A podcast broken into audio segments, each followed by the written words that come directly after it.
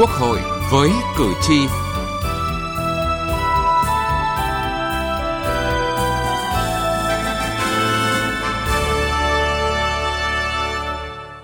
Xin kính chào quý vị và các bạn. Thưa quý vị, tại phiên họp thứ 44 Ủy ban Thường vụ Quốc hội diễn ra vào cuối tháng 4 vừa qua, khi cho ý kiến và báo cáo của chính phủ về thực hành tiết kiệm chống lãng phí năm 2019, các thành viên Ủy ban Thường vụ Quốc hội đã chỉ rõ nhiều hạn chế bất cập về quản lý điều hành ngân sách, sử dụng tài sản công, tinh gọn bộ máy, đồng thời đề xuất cần kiên quyết xử lý các trường hợp vi phạm và kiểm điểm trách nhiệm của người đứng đầu. Chương trình Quốc hội với cử tri hôm nay, chúng tôi đề cập nội dung này.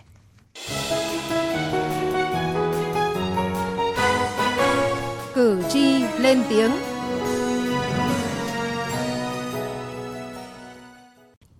Thưa quý vị và các bạn, có thể nói công tác đấu tranh phòng chống tham nhũng lãng phí chưa bao giờ được làm mạnh và quyết liệt như những năm gần đây. Nhưng những con số thất thoát hàng nghìn tỷ đồng ở những đại án làm cho xã hội không khỏi giật mình về sự lãng phí quá lớn trong khi đất nước còn nghèo, người dân còn nhiều khó khăn. Lĩnh vực đầu tư công ở nước ta được cho là gây ra thất thoát lãng phí thuộc nhóm đứng đầu. Không ít những công trình xây dựng hoành tráng cuối cùng chỉ để làm cảnh vì việc khai thác sử dụng kém hiệu quả. Có những công trình đầu tư nhiều tỷ đồng để rồi đắp chiếu nhiều năm chưa thể đưa vào khai thác do bị đội vốn, thiếu vốn hay những lễ hội dườm già, lễ kỷ niệm khai trương động thổ phô trương hình thức, sử dụng xe ô tô công không đúng mục đích cũng như việc tổ chức các đoàn cán bộ đi nước ngoài theo kiểu phong trào gây lãng phí lớn là không thể phủ nhận. Ông Nguyễn Trung Dũng ở xã Hòa Hội, huyện Xuyên Mộc, tỉnh Bà Rịa Vũng Tàu cho rằng việc quản lý đầu tư công thời gian qua còn lòng lẻo, dẫn đến thất thoát và trách nhiệm chính để xảy ra tình trạng này thuộc về người đứng đầu cần phải xử lý thích đáng. Tài sản công thì hiện nay đang bị lỏng lẻo nó nó nó bị lãng phí. Thế thì giờ trên cái tinh thần đó thì chỉ đạo quản lý sau đó để tránh cái lãng phí như thời gian vừa qua. Trong cái cái cái việc mà đầu tư rồi về mua sắm tài sản đó mà vừa rồi thì thì lại chưa xử lý kiến nghị có cái hướng xử lý. Trách nhiệm của người đứng đầu và cái người đứng đầu thì phải xử lý nghiêm cái này được. Lãng phí không đơn thuần chỉ là những số tiền thất thoát được công bố bởi các cơ quan có trách nhiệm cũng như là phản ánh của báo chí. Còn có những lãng phí ghê gớm vẫn âm thầm diễn ra mà chưa lượng hóa được ngay những thiệt hại của nó bằng cách quy chiếu ra những con số bằng tiền ở tại thời điểm diễn ra lãng phí. Thực hành tiết kiệm chống lãng phí đã được luật hóa, song trên thực tế vẫn có nhiều cá nhân, cơ quan, tổ chức xem nhẹ – nhiều vụ lãng phí có nguyên nhân là do trình độ năng lực yếu kém của cán bộ lãnh đạo như ban hành những quyết định không phù hợp nhưng khi bị phát hiện lại không được xử lý nghiêm. Vì thế, nhiều chuyên gia đề nghị cần xử lý nghiêm trách nhiệm người đứng đầu, cơ quan, tổ chức để xảy ra lãng phí. Phó giáo sư tiến sĩ Đào Duy Quát, nguyên Phó trưởng ban tuyên giáo Trung ương nêu ý kiến. Khi mà các ngành thì chúng ta thấy cái lãng phí thất thoát đến các công trình hàng nghìn tỷ cái thất thoát là thế nào mà vẫn không thấy cái, cái quy trách nhiệm mà chúng ta thấy rất, rất chậm tiết kiệm và chống lãng phí này vẫn phải đặt nó như luật sách hợp đồng và cái gốc là phải tăng cường cái giao quyền rồi như trách nhiệm của người đứng đầu và cái hệ thống giám sát quyền lực. Từng chủ trương phải thực hiện cái giám sát đến tôi lấy ví dụ thôi cái vai trò giám sát tối cao của quốc hội đã đi giám sát cái việc thực hiện cái tiết kiệm chống lãng phí của từng ngành, từng lĩnh vực thế nào, quy được đến đâu xử được đến đâu nếu quốc hội thực hiện tốt cái vai trò cơ quan giám sát tối cao này câu hỏi hãy làm cái việc ấy mà sẽ đi đến cùng. Thưa quý vị và các bạn, lãng phí gây nguy hại cho xã hội không kém gì tham nhũng. Ai cũng hiểu lãng phí gây mất mát nguồn lực lớn cho mỗi cá nhân và xã hội,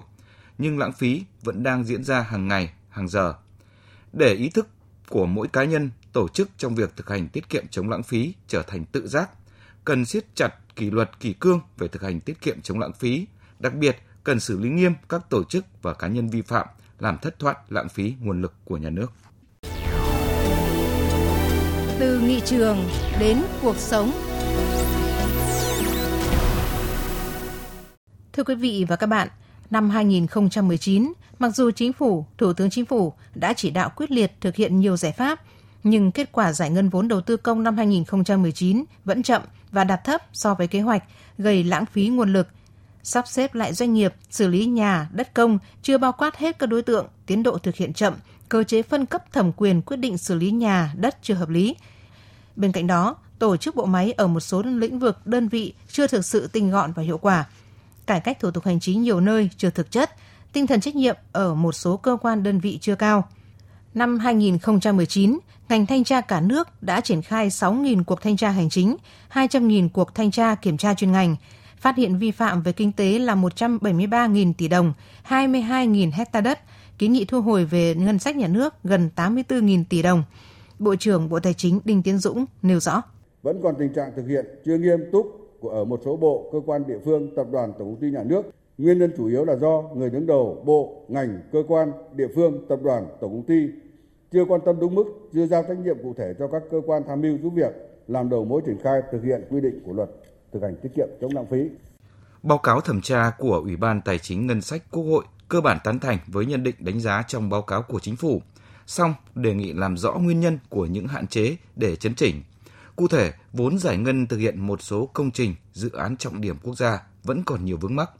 Một số dự án phải lùi tiến độ, tăng thêm vốn, tổng mức đầu tư gây tốn kém, làm đảo lộn các kế hoạch đề án phát triển quy hoạch đô thị khác, điển hình như dự án xây dựng tuyến đường sắt đô thị số 1 tuyến Bến Thành Suối Tiên hay dự án tuyến đường sắt đô thị Cát Linh Hà Đông, Nhổn ga Hà Nội. Bên cạnh đó, công tác quản lý sử dụng đất đai vẫn còn hạn chế, pháp luật về đất đai vẫn còn nhiều nội dung chưa thống nhất, đồng bộ dẫn đến nhiều khiếu kiện bức xúc của nhân dân. Ủy ban Tài chính Ngân sách kiến nghị kiểm điểm trách nhiệm của người đứng đầu các bộ, ngành địa phương, đơn vị trong việc không gửi, chậm gửi chương trình báo cáo kết quả thực hành tiết kiệm chống lãng phí, kiên quyết xử lý nghiêm các trường hợp vi phạm. Nhất trí với kiến nghị của Ủy ban Tài chính Ngân sách, các ủy viên Ủy ban Thường vụ Quốc hội cho rằng năm 2018 đã có tình trạng chậm báo cáo thực hành tiết kiệm chống lãng phí, phải chăng do chính phủ chưa xử lý nghiêm. Cho nên năm 2019, tính đến thời điểm tổng hợp báo cáo, Ủy ban Thường vụ Quốc hội vẫn còn 4 trong tổng số 15 bộ cơ quan trung ương, 7 trong tổng số 63 tỉnh thành phố không gửi báo cáo kết quả thực hành tiết kiệm chống lãng phí. Các ý kiến đề nghị kiểm điểm trách nhiệm của người đứng đầu các bộ, ngành, địa phương, đơn vị trong việc không gửi, chậm gửi chương trình, báo cáo kết quả thực hành tiết kiệm chống lãng phí, kiên quyết xử lý nghiêm các trường hợp vi phạm luật thực hành tiết kiệm chống lãng phí. Theo chủ nhiệm Ủy ban Văn hóa Giáo dục Thanh niên, Thiếu niên và Nhi đồng của Quốc hội Phan Thanh Bình, thì báo cáo của chính phủ không nên đi sâu vào thành quả mà cần làm rõ đã tiết kiệm được bao nhiêu tiền ngân sách nhà nước và tác động hiệu quả của thực hành tiết kiệm chống lãng phí như thế nào. Ở đây đó, bây giờ các địa phương, các bộ ngành đã tiết kiệm được bao nhiêu phần trăm so với ngân sách được phân chọn. Cái này chúng ta phân tích được thì mới thấy được rằng là anh có tiết kiệm. Vấn đề thứ hai nữa là là chúng ta so sánh các năm. Năm nay so với năm vừa rồi thì chúng ta tỷ lệ tiết kiệm là hơn bao nhiêu. Từ đó chúng ta mới thấy được rằng chúng ta có thành công. Cái điều thứ hai nữa là bây giờ những cái số liệu chấm điểm là thống kê. Tôi đề nghị là có tổng kết lại. Thứ hai chúng ta thử coi là chúng ta đặt ra là 8 lĩnh vực tiết kiệm và một cái là thanh tra về, về tiết kiệm trong lĩnh vực quản lý ngân sách mua sắm tài sản đầu tư xây dựng khai thác tài nguyên cải cách hành chính và kể cả nghị quyết 18 19 vấn đề giảm biên chế và vấn đề sắp xếp bộ máy khi anh nào đang có những cái tác động mạnh đến và từ đó thì chúng ta sẽ có cái định hướng năm 2020 phù hợp hơn. Chủ nhiệm Ủy ban về các vấn đề xã hội của Quốc hội Nguyễn Thúy Anh cho rằng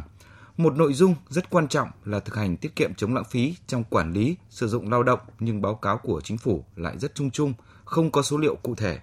Thì ở đây thì không phải là chỉ là khắc phục cái việc mà chậm báo cáo mà nó là còn cái việc chậm ban hành chương trình thực hành tiết kiệm chống lãng phí Hai nữa cái nội dung này là một cái nội dung mà quan trọng đối với tiết kiệm và chống lãng phí. Các cái báo cáo của chúng ta ấy, thường thường là cũng rất là chung chung mà không có số liệu cụ thể. Đó là báo cáo thực hành tiết kiệm chống lãng phí trong quản lý sử dụng lao động và thời gian lao động. Thì cái này thì vẫn chưa khắc phục được cái báo cáo chung chung. Liên quan đến các lĩnh vực của chúng tôi, chúng tôi đề nghị là tiếp tục chỉ đạo hoàn thiện hành lang pháp luật trong lĩnh vực y tế dân số, trong đó có pháp luật về tự chủ bệnh viện, bảo hiểm y tế, khám bệnh chữa bệnh. Bên cạnh đó thì cũng đề nghị cũng tiếp tục tăng cường công tác thanh tra kiểm tra việc thực hiện các quy định của pháp luật liên quan đến mua sắm trang thiết bị y tế. Nêu một số vấn đề còn bức xúc trong dư luận xã hội, chủ nhiệm Ủy ban Kinh tế Vũ Hồng Thành chỉ rõ, việc thực hiện nghị quyết số 347 của Quốc hội yêu cầu trong năm 2018 hoàn thành thu phí tự động không dừng. Đến nay, đã giữa năm 2020, các trạm thu phí không dừng triển khai rất chậm. Lưu ý về tình trạng lãng phí trong các dự án đầu tư công chậm ảnh hưởng trực tiếp đến kết quả thực hành tiết kiệm chống lãng phí. Chủ nhiệm Ủy ban Kinh tế Quốc hội Vũ Hồng Thanh nêu ý kiến. Trong thời gian tới mà muốn tiết kiệm hơn thì cần phải, phải quyết liệt hơn nữa. Vấn đề thu chi ngân sách sử dụng cái nguồn chi này thì cái 16.900 tỷ là cũng nhờ cái chỉ đạo trong cái điều hành của chính phủ đặc biệt là chỗ bộ tài chính thì chúng ta tiết kiệm được 17.000 tỷ nhờ có 17.000 tỷ này phục vụ cho các cái nhiệm vụ chi của chúng ta cơ cấu thu chi cũng cũng tốt hơn. Chủ tịch Quốc hội Nguyễn Thị Kim Ngân lưu ý việc lãng phí có thể xảy ra ngay từ khâu lập chủ trương cho tới khâu thực hiện. Bên cạnh đó, cần lưu ý nâng cao vai trò thực hành tiết kiệm chống lãng phí nguồn lực xã hội trong sản xuất, kinh doanh của doanh nghiệp, chứ không chỉ nhấn mạnh ở lĩnh vực công.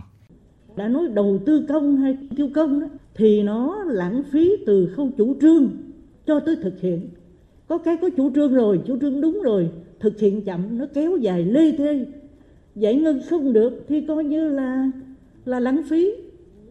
Có những cái mà ở đây chưa nói đậm tiết kiệm trong lĩnh vực sản xuất kinh doanh tôi cụ thể vài cái thôi bây giờ riêng cái vụ xuất khẩu gạo vừa rồi chúng ta cũng làm khó khăn quá có phải lúng túng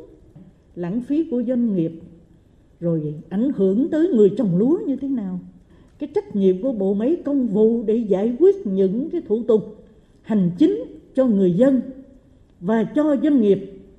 mới gọi là thực là tiết kiệm trong hoạt động sản xuất kinh doanh với tinh thần đổi mới và quyết liệt, Ủy ban Thường vụ Quốc hội đề nghị chính phủ cần tiếp tục tăng cường tuyên truyền thực hành tiết kiệm chống lãng phí nhằm nâng cao ý thức trách nhiệm của các cấp, các ngành, các tầng lớp nhân dân về luật thực hành tiết kiệm chống lãng phí. Bên cạnh đó, Ủy ban Thường vụ Quốc hội cũng cơ bản nhất trí với những kiến nghị của chính phủ về giải pháp và đề nghị cần thực hành tiết kiệm chống lãng phí một cách quyết liệt hơn, tập trung giải quyết tốt các tồn tại yếu kém đã diễn ra trong năm 2019 để không mắc lại trong năm 2020. Cần tính đến những yếu tố trong năm 2020 như là diễn biến phức tạp và tác động của đại dịch COVID-19 thì những quan hệ xã hội, kinh doanh, sản xuất, điều hành cũng cần có thay đổi.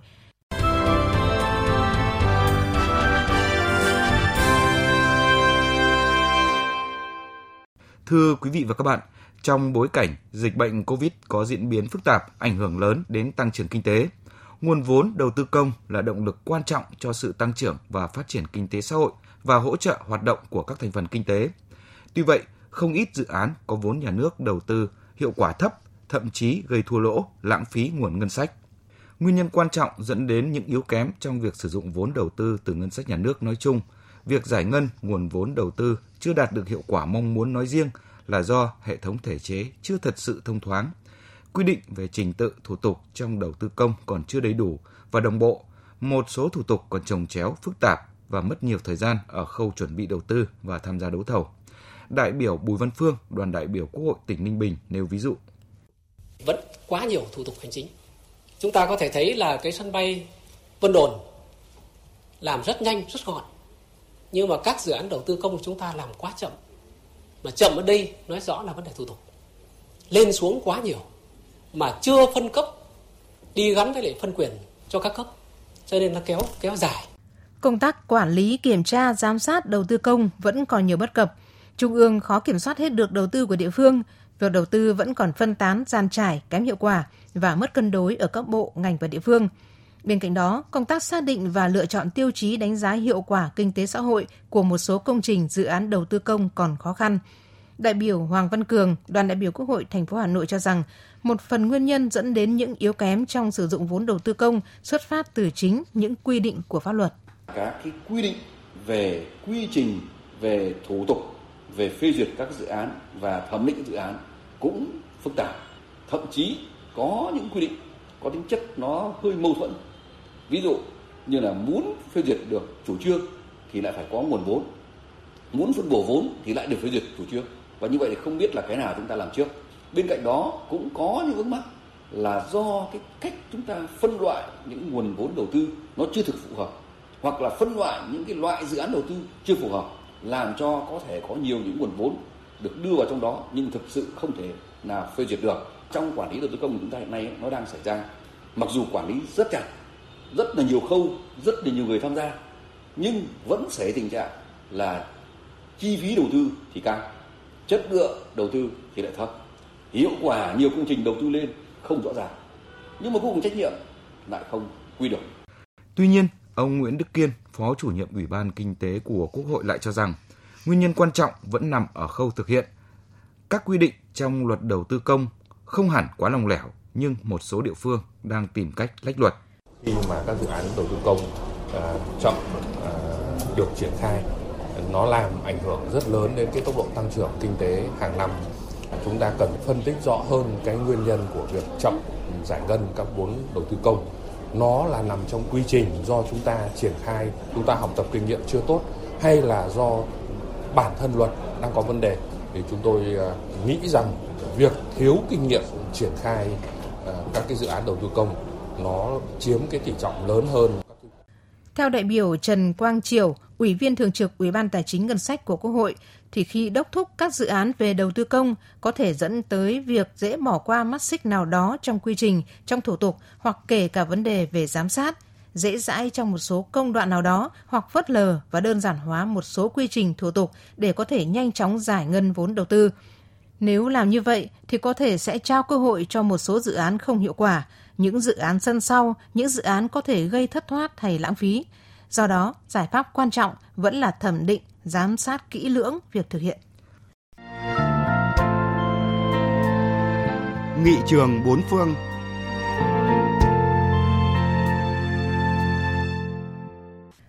Thưa quý vị, thưa các bạn, quy trình ngân sách tại nghị viện của một số quốc gia không tách rời quy trình ngân sách nói chung. Trong quy trình ngân sách ở Australia, không có giai đoạn thảo luận dự thảo ngân sách tại các ủy ban của Hạ viện mà sẽ thảo luận tại phiên toàn thể.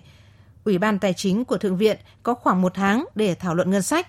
nhưng Thượng viện không có thẩm quyền sửa đổi ngân sách mà sẽ gửi những kiến nghị để Hạ viện xem xét sửa đổi ngân sách. Bài viết Nghị viện Australia và Tài chính công, quy trình lập dự toán ngân sách trên báo điện tử đại biểu nhân dân đề cập nội dung này. Về lập dự toán, các bộ trưởng gửi tờ trình về ngân sách ghi rõ các ý kiến, kiến nghị về phân bổ ngân sách cho bộ mình trong năm tài chính sắp tới, cho văn phòng thủ tướng và nội các Bộ Tài chính, Bộ Ngân khố. Chính phủ tổ chức các cuộc họp để xem xét thảo luận về nội dung tờ trình của các bộ, có báo cáo tóm tắt, ý kiến nhận xét, đánh giá và tư vấn gửi đến cố vấn cấp cao của Bộ trưởng. Ủy ban đánh giá chi tiêu của chính phủ sẽ có 10 cuộc họp trong vòng 3 tuần để có quyết định cuối cùng. Có tham khảo bản báo cáo tài chính của Bộ Tài chính và các ý kiến giải trình của các bộ trưởng có kiến nghị không được chấp nhận, bị loại bỏ ở vòng 1. Kết luận tại các cuộc họp trên được gửi cho tất cả bộ trưởng có kiến nghị không được chấp nhận ở vòng 1.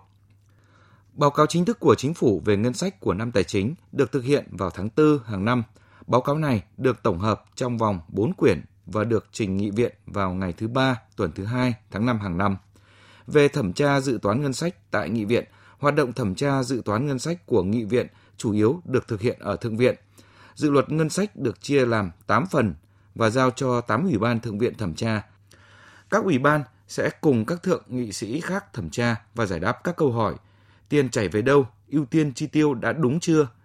Tiền chi tiêu có ích không? Các khoản vay có hợp lý không? Đối với quyền quyết định và giám sát, Nghị viện quyết định ngân sách nhà nước liên bang với hai nội dung.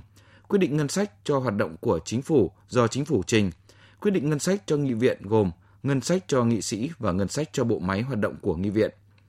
Thể chế nhà nước liên bang quy định nghị viện không có quyền buộc chính phủ thay đổi dự toán ngân sách, chỉ có chính phủ, cơ quan thực hiện ngân sách mới có quyền lập dự toán ngân sách. Nghị viện thảo luận và thông qua ngân sách, những điểm chưa rõ thì đề nghị chính phủ giải trình trước khi thông qua.